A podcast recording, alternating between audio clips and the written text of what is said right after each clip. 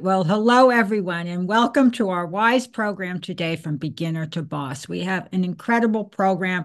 We're thrilled to have Veronica Dagher and Jean Chatzky with us. But before we get started, just a couple of minutes about WISE. I'm Angela Daly, WISE CEO. In 1997, a small but very determined group of women met in Orange County to put on an investment conference for women. They had no idea what to expect and were overwhelmed when more than 500 signed up and they knew they were onto something. Fast forward more than 25 years later, and WISE has pivoted, grown, expanded its footprint nationwide, but remains true to its original mission of financial empowerment, economic empowerment for females of all ages and all backgrounds. We believe if you manage your money better, you're going to have more opportunities, more options in life, and very, importantly, financial security. WISE works through organizations such as Girl Scouts, Girls Inc., and universities, and every year we reach thousands with this message. Today's program is part of our groundbreaking Tearing Down the Pink Wall series, which gathers the best and the brightest to both inspire us and educate us, all under the mantra she can be what she can see. We have two fabulous role models with us today, Jean Chatzky and Veronica Dagher, who both share with a passion our, mission of financial empowerment for women.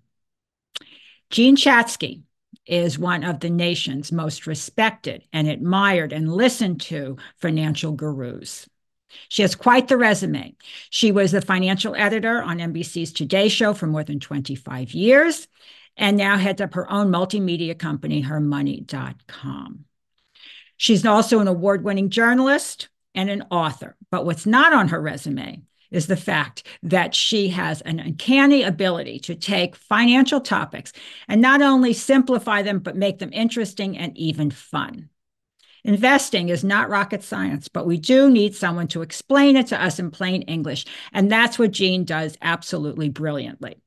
So I urge you all, when this uh, uh, uh, webinar is over, to go to her website, hermoney.com, and sign up for both her newsletter, which is fabulous, and InvestingFixx for one month free. So um, now for our moderator, Veronica Dagher. Veronica is an award winning journalist, personal finance reporter at the Wall Street Journal, the newspaper of record in finance. She's also a regular on Fox Business News and has her own podcast series, um, uh, The Secrets of Wealthy Women. Now, I've known Veronica for many years, and she's a special person, a special friend. But what I didn't know until recently was how personal this whole mission of financial empowerment for women is. Her father passed away prematurely, leaving her mother with two young children and grappling to get her arms around personal finance their, their own finances. So she impressed on Veronica at an early age the importance of being able to manage your money, know where your money is, know where you're invested in, and know, know what you owe. So her experiences, Veronica's experiences, perfectly dovetail with our wise mission, getting control of your finances one step at a time, which is a perfect setup to begin our webinar. We need more Veronicas and Jean Chatzkys in our lives. So uh, put your questions in the Q&A box not the chat box. We're going to take them at the end. And as with all of our webinars, it's for informational purposes only. Don't make any changes until you consult with your trusted advisors. So with that, over to you, Veronica and Jean. Wow, what an intro. Thank you so much, Angela. And thank you, Wise, for having us. We're so excited to be here. This is going to be an amazing event. I can tell already. I'm sure we're going to have some great audience questions. So I want to make sure people know that at the end we're going to take your questions. So please be putting them in the chat box as we go along and we're going to get to them. And um, it is my great pleasure to chat with Jean Chatzky today. She is a woman who, as you know, needs no introduction. Uh, Jean, you are just a wealth of money savvy and your reputation just precedes you. And I'm sure everyone on here knows who you are, but I would just love to hear more from you about your personal money story, especially when it comes to women and money, because that is something that you are just so passionate about. Is there a specific moment or incident that got you focused on this area? Well, a- absolutely. Happy to tell you the story. Always really good to see you, Veronica, even when we're not in the same room. And Angela, thank you so much for having me. Thank you for the introduction um, to Wise. I'm inspired just listening to your origin story. So, um, so I'm excited to have this conversation today. Boy, pointing to one moment, Veronica, that's a little bit hard. But if I had to do it, I would point to the year that I turned 40. Um, the year I turned 40 is the year my father died, which I um, now know that you can absolutely relate to. Um, it's the year I got divorced. It's the year uh, that I got fired, and it's the year that I turned 40. So, Oh like, all of those things happened at one point. Yeah. And I, you know, I was fortunate enough to have a career that was already pretty involved in in the gig economy. I had a lot of jobs. Um, in addition to the Money Magazine job that I lost, I I was already working for the Today Show and working for a number of other people. But that whole year long experience caused me to really focus on my own money once again, but also on money for women. I, I didn't want any woman to find themselves in any of those scenarios that I found myself in and not be able to right their own ship. And so that was um, when I started really looking at at women and money. It was when I started thinking about HerMoney as a podcast and as a company, although it took a little while for it to actually um, materialize. And um, that's the work that we continue to do a number of years later. Wow, what an incredible story. And what a survivor, what a strong woman you must be to have gone through all that and come out so beautifully on the other side. How did you, I'm just curious, how did you find that strength during that time? And and I would imagine there was a lot of financial pressure happening. Well, there was there was a lot of financial pressure because I was um, an equal earner with my ex-husband, which meant that I was on the hook for college. I was on uh, the hook for my own retirement. Um, I wanted to buy a house because I was the one who was going to be moving, and I wanted to be very sure that my kids, uh, when they were with me, would be absolutely as comfortable and as at home as they were when they were with their dad. And I rallied a team. I mean, I, I got some really, really good advice. I had a good financial planner, I had a good accountant, I had a good therapist, and I had really good friends. And I needed every single one of them uh, during that year. I think, and I think you can probably attest to this. People look at people like me and like you, and they think that we have all the answers. And in reality, what I think I'm really good at is asking the questions. Mhm. Um, being a personal finance reporter has allowed me for 35 years to get the smartest people on the planet on the phone and Mhm. ask them my questions about credit cards and mortgages and investing and then ask the questions again when I didn't understand the answer until it started to actually sink in. Mhm. These are not topics that we're necessarily born knowing how to understand. And even when we are, the industry makes it their job to try to confuse us time and Mhm. time again. And so knowing that it's okay to dig in and ask your questions and get the information that you need until you understand it is what I think it's all about. Absolutely. Yes. Asking the questions, knowing that there's no stupid questions. And if someone tells you you have a stupid question, that's not the case. Uh, and also, uh, I know from my own experience, having made a lot of the mistakes, um, that's, I've done it all. So, um, Uh-huh. Yep, yep. So, um, so women and money, I'm wondering, and it's hard to generalize, especially when it comes to investing, but I, I'm wondering, um, when, is there some common threads you've seen among women, um, when it comes to money and investing, women and investing? It, um, like I said, it's such a broad and diverse group, but are there there common notes? There, there are, and I think there are notes that are important for us to pay attention to because they tend to run um, along a theme. I, I, wrote a book a few years back called Women with Money. You and I have talked about that before. But in doing my research for that book, one of the things that I did off the bat was go out and ask a lot of women what they wanted from their money. Just a very open ended question. And from women at all different points of life, I heard a lot of the same themes. We want safety, we want security, we want stability, we want savings, actual cash in the bank. And as I followed those breadcrumbs, I started to see the different ways that that sort of information would show up.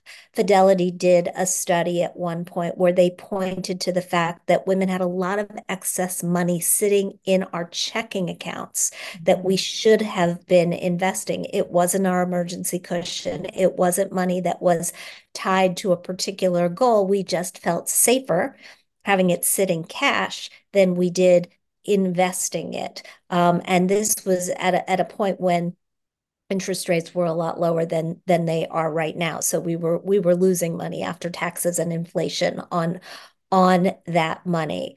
I ha- I saw this desire for safety and security show up in things like like the fact that we don't just want homes, we want homes with paid off mortgages. Hmm. and we don't just want cars, we want cars with all the safety features, with every possible airbag and all the backup cameras.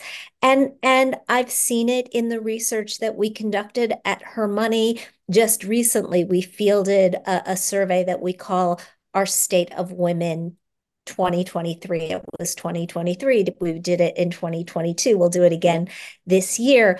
And we asked um, we asked about what financial wellness is to people. We actually surveyed both men and women in this survey. This year we fielded it with the folks at Principal Financial. And what we found that was that for women, financial wellness feels like financial peace much more than it does for men. It's the lack of stress. It's the lack of anxiety. And, and I think that colors many of our interactions with money would you and it seems like you're you're definitely getting at this like in terms of some of the fears women have about investing you said there's a need for safety so uh, what's the fear behind that is it loss yeah I, th- I mm-hmm. think it is loss it's the fear of losing money it's the fear of getting the answer wrong it's the fear of of not knowing when when we look at, at women as investors, we see women are fantastic investors. Um, there have been a, a, number of studies that point to the fact that women are better investors than men in many cases, um, and and and in part because we trade less frequently. So we we get in, we we get we do our homework, we figure out what's going to work, we buy it, we stick with it. The problem that we have, and I think this is where that fear element comes in, is that we tend to be late to the party. Uh, we we tend to hold off before we get in because we want to know that the answer is the correct answer. And although there are some types of personal finance where I can give you an answer and I can pretty much guarantee that it's going to be the right answer, you know, which is the best mileage credit card. I can't do that with investing because it's not, uh, it, it doesn't work that way. And so we have to get ourselves to the point where we're more satisfied with the good enough.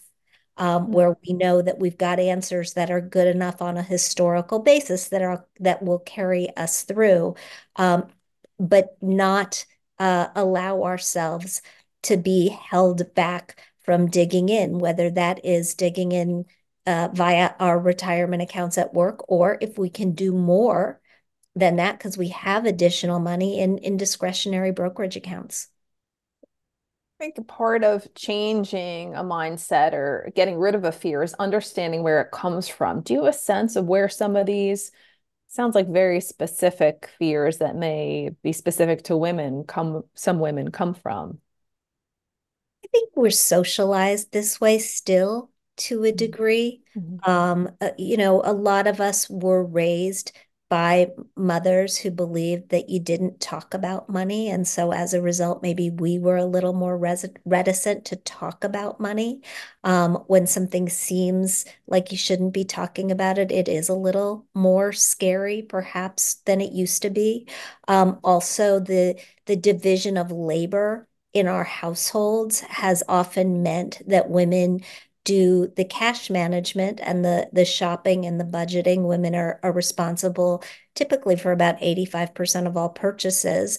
Men have often uh, taken on the investing. And when you aren't involved in something, when you're not doing something, then it seems uh, a little more frightening. Now, we're starting to see that change um, with with younger women, which is amazing. And I think one of the big reasons that we're starting to see it change is auto enrollment into retirement plans, um, which the Secure Act uh, has just basically said is going to happen across across the board, means that you're doing it whether you chose to do it or not. And once you've got a stake in the game, you're more likely to pay attention to it. You're more likely to acknowledge that you, in fact, are, are doing it doing it pretty well. But this is why I'm so enamored with our InvestingFixx program. Um, Angela talked about our InvestingFixx program. It's our it's our investment club for women. Um, my my friend Karen Finerman, who is on CNBC, she's a professional investor. She and I are teaching investing every other Monday night on Zoom to a group of hundreds of women. Um, we're presenting stocks and talking about things like asset allocation and diversification and answering questions in a very low risk sort of a setting where people feel free to ask all their questions, mm-hmm. where they don't have to buy the investments where we're building a portfolio together and everybody votes on what we the club buy for our portfolio which is beating the market by the way and um and and it's it's just bringing people along in a way where we don't feel like um like there's that much on the line for those of you who don't know Karen, Karen is wonderful too. So I that sounds like a really fun club. I might look into that myself, Jean. Yeah, come along. Yes, yes. Um, and I just want to hit on this this negative money messages a little bit more. You know, we might say to ourselves, we're not smart enough to be a good investor. How do we get over some of that messaging, which we may not even realize we're we're saying for ourselves? It's just kind of programmed inside of us, but it's preventing us from taking those next steps. So the the way I got over it um, was by just going with what I knew to be true historically. So historically, we know boring investing tends to be better investing. And by boring investing, I mean buy the indexes, keep your costs low, put money in every single time you get paid by dollar cost averaging through a retirement program, grab all the matching dollars, and then watch your accounts. And, and by watching your accounts through good markets and through bad markets, you see that over time, the trend is up over time, even when we have a 2022, which was a disastrous year, the markets have come back. The markets are are in fact up. And and I got to say, I was I was at my desk in 1987 for Black Monday, mm. um, through the dot com boom and bust in 2008. I, I've seen this a number of times. It it comes back, and the lesson that you learn is that if you just do it, you will learn that you can do it. Um, which I, I know is hard to wrap your arms around if you're not doing it today. But just dipping a toe in the water and showing yourself that you actually can is, I think, the best way to convince yourself that you can do more. Hmm. Mm.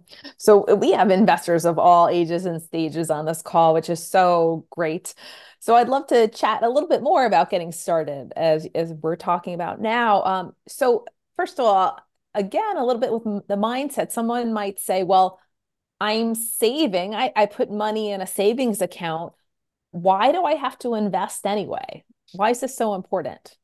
Because right now, if you put money into a plain vanilla savings account at a bank, it's earning you 0.3%, three tenths of 1%, maybe 0.4%. But at that rate, you're losing purchasing power after taxes and inflation.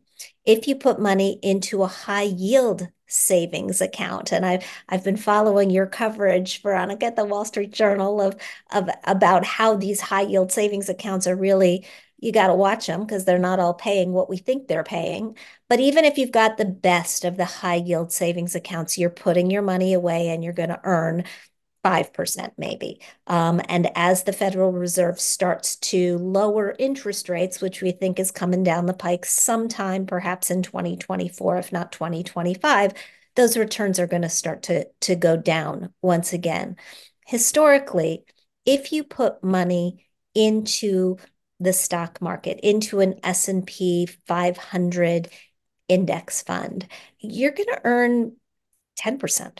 You know, and and even if we don't keep up with those historical returns because we are coming off a very strong period of a couple of decades of bull market returns even if that doesn't continue if you go all the way back to to um, the crash of in the 20s the great depression you're going to earn more than 8% that is how we stay ahead of taxes and inflation. And, and that is how we grow long lasting wealth by putting our money to work and spending a lot of time in the market and not giving into our emotions when the markets get volatile or scary and pulling our money out. And, and the reason that it's more important for women is because we are going to live a really long time. Mm-hmm. When when we look at longevity trends,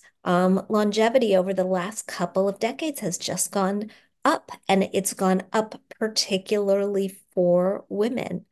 And so, not investing, I think, is is actually a way to hold yourself back from being able to enjoy those last couple of decades the way that you would hope to. It's reframing a little bit that not investing is risky. Yes. Uh, uh, what about? I remember when I started out my career, I was I don't know, thirty thousand dollars, like hardly making any money for living in New York City. And I remember saying to my mom, like, I can't afford to invest. I can barely, you know, make my rent with a roommate. I don't have enough money. And she was like, You have to contribute to your 401k. You have to do it. And, and I did, uh, listening to her. I'm wondering though, I'm sure so many people um, today might be feeling the same way. Like, I don't feel like I have enough money to invest. What, what do you say to them? Um, I, I say, I get it. I mean, that $30,000, I got to say, sounds pretty good to me. My starting salary in New York in 1986 was $11,500. Um, and, and, you know, it, taking the subway back and forth to work, it was it, paying rent in Brooklyn. It was not easy to, to make ends meet. I, I got a second job at that point just to, just to be able to afford to stay here. Um, I would say try to do something. If you can't, if, if you look at, at these sorts of wages, when you're young, when you're in your 20s, particularly if you are saddled with student loan debt, mm-hmm. it can feel absolutely impossible to uh, to put money into your retirement plan at work. But you got to try.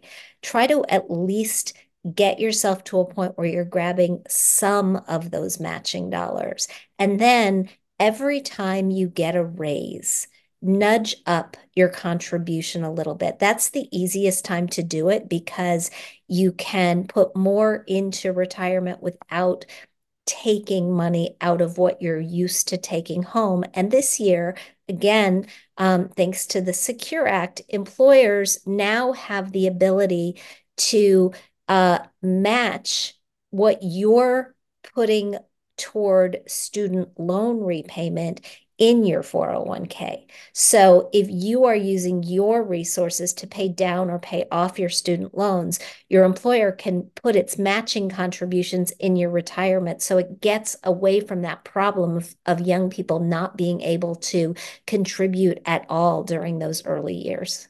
That's great. That's great. Um, so it, can be feel overwhelming to start. So if you had to give us one or two steps that we could take right after this event to start investing, what would you tell us? Well, if you're not in your company's retirement plan, but you have one, call HR and just ask them about the steps to get enrolled. If you don't have one, and there are a lot of people who work for small companies or work for themselves, open a Roth IRA and figure out how much you can afford to kick in on a monthly basis. Maybe it's $50, maybe it's $100. I'm sorry that nobody's matching it for you. Do it anyway. Um, put that money into a total stock market index fund or an S&P 500 index fund and just call it a day. But let the money go in, let it continue to let it start to to grow for you. And then if you're interested in uh, this picking of individual stocks if you want to know why everybody's talking about nvidia or if you want to understand you know what's going on with with meta or with crypto etfs then then our investing program might be interesting to you. Um, you know again it's not it's not like we're all pooling assets but we are learning enough about these things that that we we bought nvidia when it was about half of what it is today. So it, right. you know, we we we get into the zeitgeist, we talk about it. We definitely have some picks that have not panned out so well. Um, but I think it's interesting to learn about how companies function and if we should be investing with our values or if that's just a recipe for losing money. I think it's I think it's hmm. fascinating to to learn these these lessons just so you can talk about them because they're certainly in the papers every single day. What's a mistake you've seen beginner investors make? So we switch jobs a lot more frequently than we used to. Um, people used to go to work for a company, they would stay there a really long time, eh, not necessarily to retirement, but enough to allow the money in their eh, retirement accounts to grow. Um, we we switch very quickly. And as a result, we have these small balances in our retirement accounts. And when we leave those jobs, sometimes the money just seems uh, like it's not even worth rolling over. It's not worth rolling into the new plan. It's not worth rolling into an IRA. This was a biggie. And I did this when I left that first job. I had a 401k, I didn't get it. Um, when I left that job, I got a check in the mail. I I just went shopping. I was thrilled, and then I had to pay taxes on that check. So that was that was not a lot of it, not a lot of fun. But if you make it a habit to uh, raid these 401k accounts, these orphan 401k accounts, you're never going to have anything left for retirement. Um, so so try to make sure that you're that you are rolling that balance over. Um, another mistake I, I, would say is this um, the not rebalancing your accounts once a year. Uh, at, as we were talking about earlier, the markets have been on a nice run. But what that means is that if you decided that maybe you wanted 60% of your investments in stocks, the markets have run up to a point where you've got maybe 70% of your assets in stocks, having done nothing different um, just because of the way the markets have moved. And that means you're taking more risk than you initially decided that you wanted to take. So once a year, you can do it whenever you want. You can do it on your birthday. You can do it on the 4th of July. You once a year, go back in and rebalance your mix, bring it back into line with where uh, where you thought it should be. The the folks at Vanguard have done some research and and have said once a year is enough. Um, you really don't have to do it more than that. You can decide that you're going to rebalance when when your mix gets out of whack by a particular percentage. If if you're 15% out of whack, if you're 10% out of whack, you can bring it back into line at that point. But once a year is usually sufficient. Or if you know enough about yourself to know that you are just not going to do that and there are a lot of people who who know that they're never going to do that just put your money in a target date fund and let it do it for you hmm. I want to remind everyone we're already getting some questions in the Q&A. I would want to remind everyone to ask away. Um, put some more questions in there and we'll we'll do our best to answer them at the end. So please keep thinking of what you'd like to ask us. Uh, Jean, one of the tricky things, and you had mentioned this before, is all the ups and downs in the stock market, whether it's 2008 or you know earlier times. It can be tricky to stay invested. What is your advice about tolerating that volatility? Stop looking.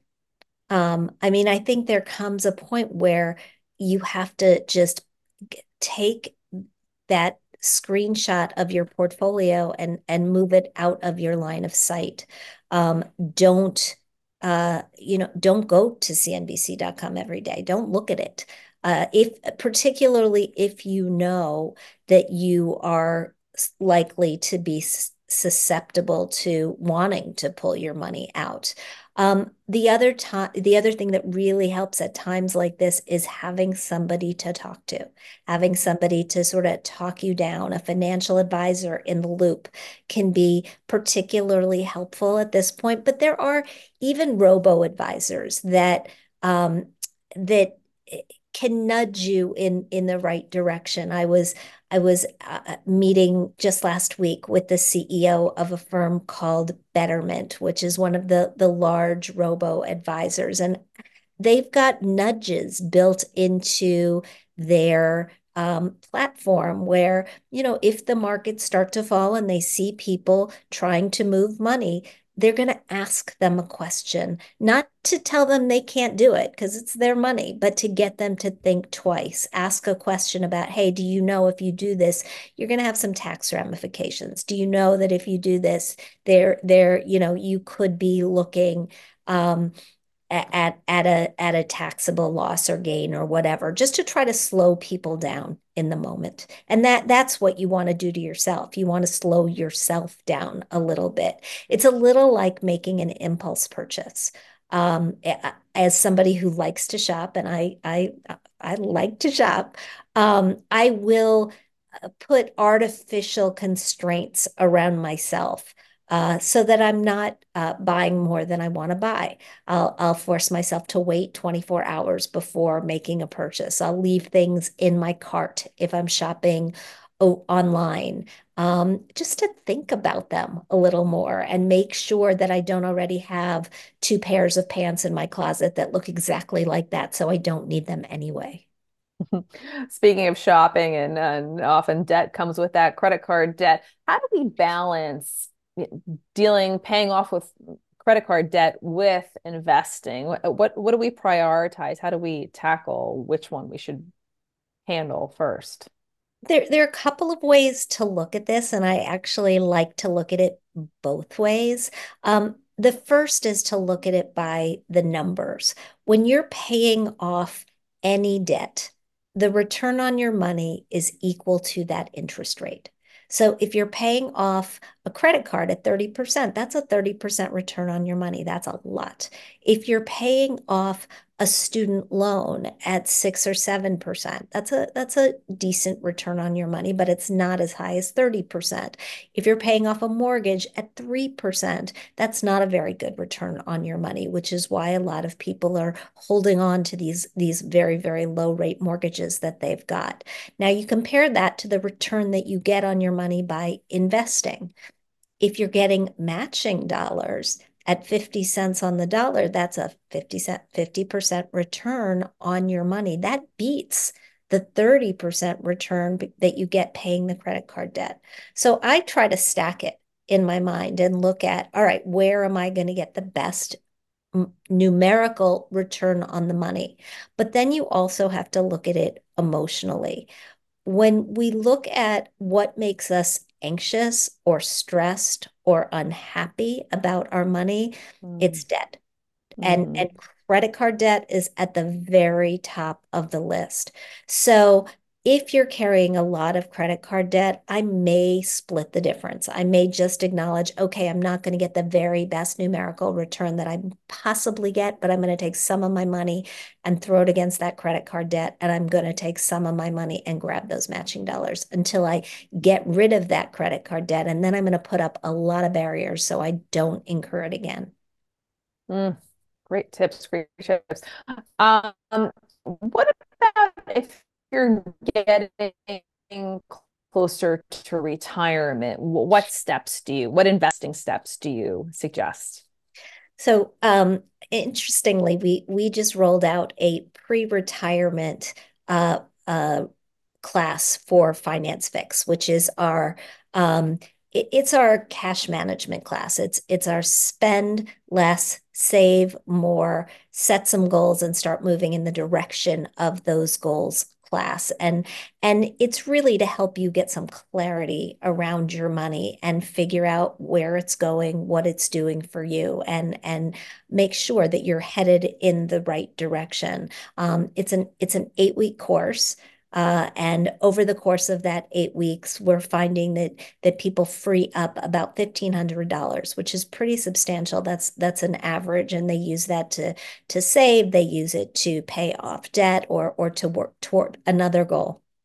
We just we're in the middle of our first round of that class for pre-retirees and we've structured it as a as a pre-retirement checkup and and the first step there is to figure out what your budget in retirement, what your spending in retirement is actually going to look like. People reach for these retirement goals. I need to have when you you did the series, you know, mm-hmm. I need to have a million dollars. I need to have a million and a half dollars. I need to have 2 million dollars. But often those numbers are random. They they heard that's what the number should be. And so that's what they're aiming for. But really, your number should be based on what it's going to take you to live the life that you have established for yourself for as long as you are estimating that you will live, which should be a really, really long time again for women. So we're helping people do that math to figure out, first of all, what their spending is going to look like. And then are they on track to accumulate enough money that it will throw off when combined with Social Security enough to cover that monthly nut for 30 years, if not more. Um, and and whether you go through that exercise with us or whether you go through that exercise with a financial advisor or whether you go through that exercise on your own it's a necessary exercise. And it's really troubling to me that once people get into retirement we know that many of them have never even tried to do it. And and that means you're just retiring into a vacuum. Um, and it, it causes people to make a lot of bad decisions like tapping social security too early and pulling money from the wrong accounts on a tax basis when pulling it from some other place could mean that they've got a longer runway um, when it comes to to making their money last. So I think this idea of a pre-retirement checkup around your 50s, some mid 50s, 10 years ish before you retire is is one thing that everybody ought to go through. We're we're launching another one of those classes specifically for pre-retirees um, uh, in early April. So so that that'll be available, and we're going to keep running them because because they're filling up, which is which is exciting for us. Um, another thing that you want to look at and and is is this social security question people leave a lot of money on the table by tapping Social Security way too early, when in fact, they should be letting their Social Security benefit grow into their late 60s, if not age 70 and and even if that means pulling money out of retirement accounts because you're no longer working that can be the smart move to make. You just have to run the numbers and you have to do it with your spouse because there's a lot of complications to see how it works for you if you have one. And if you're if you're um, divorced or if you're widowed it's even more complicated. So mm. there, there are a lot of levers that you that you want to pull on. And then the final thing i think to look at as you're heading toward retirement is the equity in your home, which is for many people the, the largest asset that they will have accumulated,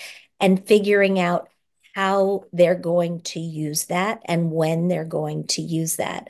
We, we know that about 70% of people tell us they want to live in their home forever. And that is great as long as it lasts. Um, but only 1% of the housing stock in America is actually age friendly for people to retire in. So a lot of people are going to end up moving and you want that decision to be yours. You want you want to be able to to make it when you want to make it and and use the money that you have accumulated as equity to um, to set you up as best it can for for the rest of your life whether that means staying in that home or not. Mm you know, speaking of retirement, I'm, I'm thinking of so many women who have taken career breaks, whether it's to uh, raise kids or help elderly parents. How do you balance saving and investing for retirement when you are taking these breaks? What what advice do you have for women in those scenarios? It it it is such it's such a good question. Um, I'm I'm zooming with you uh, from Philly. We we moved here to be closer to my mom, who's in her 80s. Um, and uh, I, I would not call myself a caregiver at this point, but I'm close enough so that if and when I need to be a caregiver, I I am available to to help. Um, eh, being a caregiver is really costly in a lot of ways. Um, caregivers spend about an average of 7,000 out of their own pocket on care for the person that they're caring for each year. Um, when you step out of the workforce to uh, to care for somebody else, you're not just losing your salary for that period of time. You're losing social security credits um, you're you're losing your ability to put money into your own retirement accounts. You're, taking a step back when it comes to seniority um, and networking, and all of those things can be really really costly. So the first thing I would say to people who are thinking that they are heading into their caregiving years is to think about whether there are ways to keep a foothold in the workforce um, to not step out entirely. And and whether stepping out at all is the right decision. Even if you're spending as much as you're earning on care for somebody else mm. if you stay in you're not losing those other things. Now there are a lot of people who want to step out. And i think that that's i think that that is um, great as long as you have thought through all of these all of these other decisions. But if you can make it easier for yourself to re-enter in some way um, you're not going to be sorry about that. Hmm, yeah it can be so hard and you want to help other people but you also got to be able to help yourself and take care of yourself if needs be down the road. We have some audience questions that I would love for us to shift to for a bit. And this first one is an interesting one. And you had mentioned sustainability a little bit before. And so um, our audience member writes that they're conflicted about investing in any company that isn't thinking about long term environmental impact Um, and they're wondering, is there a way to invest only in companies that are sustainable and green? And so I'm curious, you know, I'm not asking, you know, I don't know if you, you know, for stock picks specifically, but more, maybe you can speak more, or if you'd like to, you're free to do that. But uh, overall, what should we be thinking about when we're investing in, you know, ESG companies? Um, yeah, I think I think we should understand it is a really complicated landscape. And I'm conflicted just like you are about investing in companies that I don't think are are um, are walking the right road uh, toward a, a, more sustainable future. But as I've dug into this topic, I've also learned that um, that the screens that we apply um, to try to sort out which companies are doing the right thing and which are not are are flawed. Um, and some companies can be doing great things when it comes to climate, but not such great things when it comes to taking care of their own workforce. So you have to be really um, specific when it comes to what you're looking for. If you um, and and I if you sign up for InvestingFixx, um, you get a free month, but you also get access to our library. And I would say do that and go back and look at the class that I hosted with a woman named Janine Firpo, F I R P O. All of our past classes live in our library. She took us through how to do these screens using tools that are free. And so if this is something that you want to see about doing for yourself with your specific guidelines and your specific um, sort of caveats for how you want the world to look, she takes us through it and explains it much better than I could explain it here. And it's it's there for you to watch. Great. Uh, we have another question, and this is from Barbara, and she's wondering she's got a large deferred compensation account and she's getting close to retirement, about three years away. Wondering at what point should she convert all or some of that into a Roth IRA? And so I don't know if you want to speak a little bit about Roth IRA conversions or what should we be thinking about in general when we're getting close to retirement and and uh, where where our accounts should be located. Yeah. So, Barbara, I would say now is a really good time for you to sit down with a financial advisor who has the tax software to look at account location and asset location, not asset allocation, but asset location, which as Veronica was just saying is is an important component when it comes to which account do I draw from during a particular year. Roth assets are valuable because as you roll into retirement, when you pull money out of a traditional retirement account, whether it's an IRA or a 401k, you're going to have to pay income taxes at your current interest rate at the time.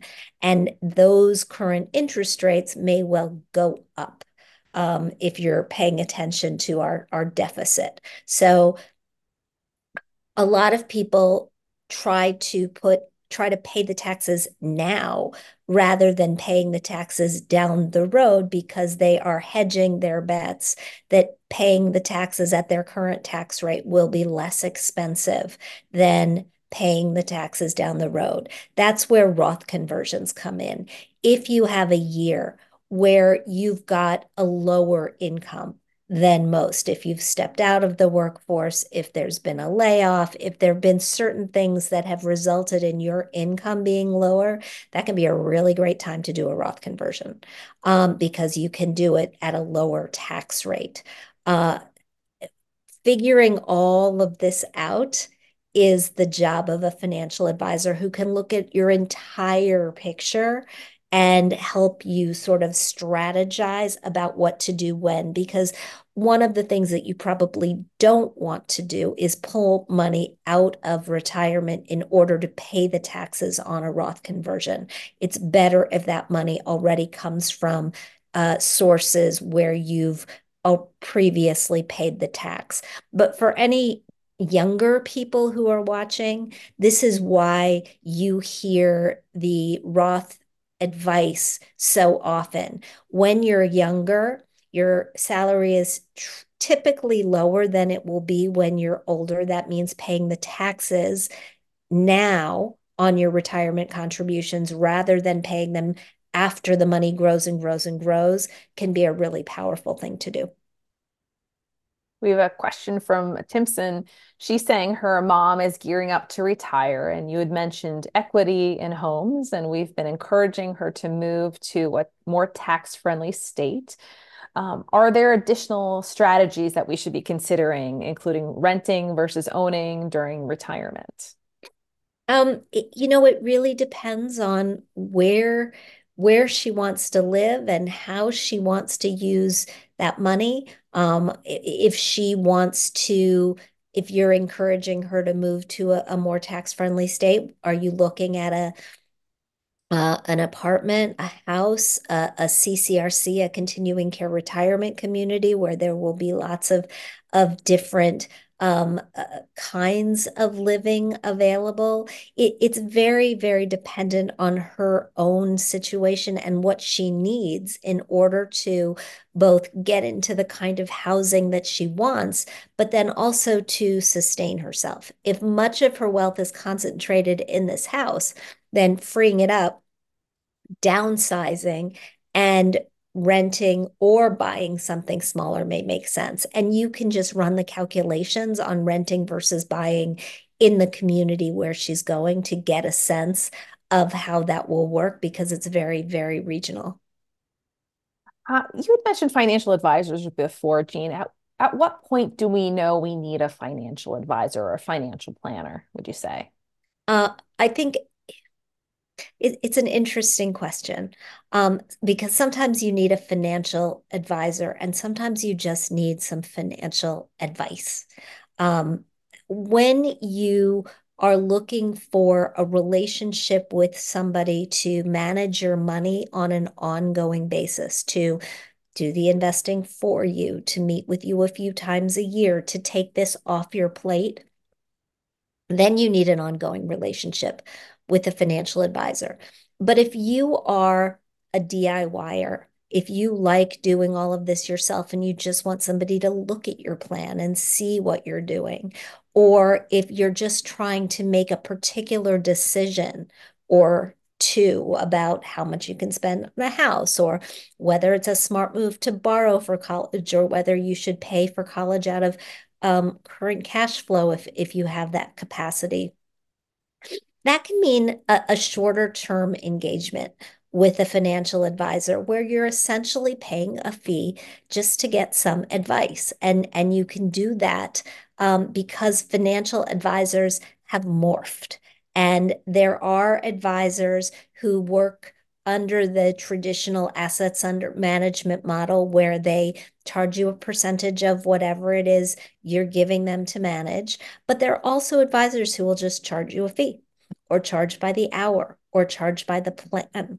And you can find them at different sorts of organizations. There, there's an organization, excuse me, called the Garrett Planning Network, where they'll point you to advisors, fee only advisors, but who will work by the hour. There's an organization called the XY Planning Network, where the models are a, a very different uh, sort of sort. Um, there are monthly retaining retainer fees, but there are also hourly plans and and other different models available. So many great things you've shared with us, so much amazing knowledge. And I know Angela is going to be coming on again to wrap us up. But before she does that, I would love for you to give us what are, say, three key takeaways from this event? If you could send us home with three nuggets maybe we've covered or maybe we haven't covered that you advise us to consider, what would those be? Um, number one, I would say follow the money.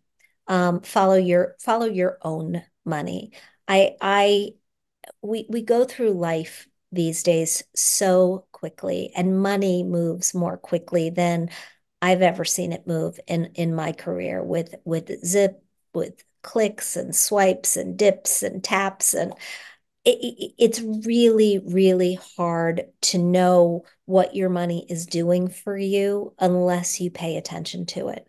So even if it's just for a couple of weeks or a month take the time to look at where your money's going because that gives you the power to make changes about where your money is going and gives you the ability to to drive the bus. And it's how you free up additional money to invest which is number 2 if you are not investing for the long term saving and investing 10 to 15% of whatever it is you make you're not going to be able to sustain life in retirement and so if you're not there, try to use what you learn in that budgeting lesson to start nudging your way there, knowing that you're going to make up some ground um, when you uh, the next time you get a raise and the time you get a raise after that. And eventually you'll get to that 10 to 15% level.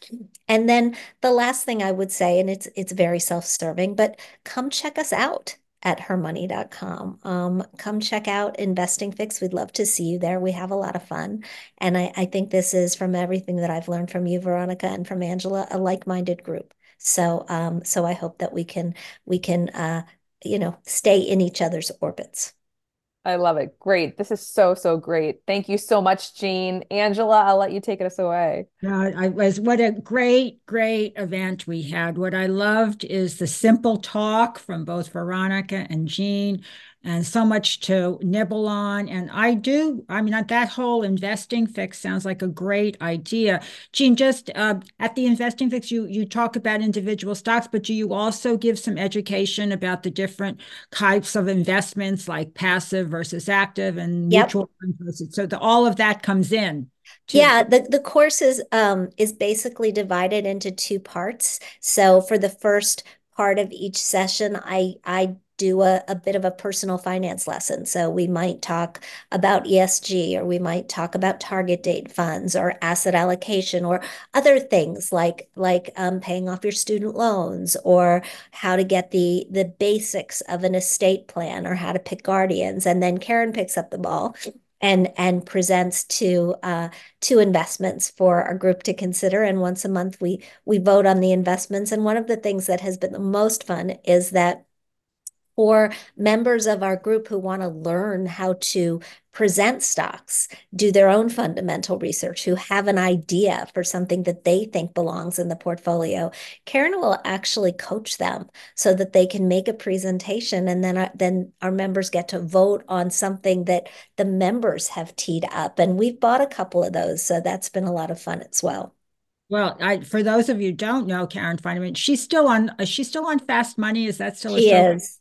She's a fantastic. For many years, she was the only woman with this bunch of guys talked about hedge funds and stocks. She's, uh, she's. I think I could see where it would be a lot of fun, Jean. So I want to thank everybody for joining us. Um, hope that you will fill out a survey, which you will be getting. This event will be available on our website, and I think perhaps Jean's somehow her social media, so you can listen to it or send it to your friends. Um, so I really want to express thanks to both of you for all the time. And don't forget the preparation time. And one plug for our WISE website. We do have our past events. And Jean mentioned Social Security and the mistakes that people make. And there is a, a fabulous program that we have on Social Security there with um, Mary Beth Franklin, who's one of uh, the experts in this whole area. So I urge you to take a look at that. But let's all sign up for. I get the newsletter. I love it. I'm looking at InvestingFixx. I think it sounds terrific. Um, and a special thanks to our our community sponsor, SheVest at UCI, and uh, hope to see you next time. So thank you all for joining us. Big thank you.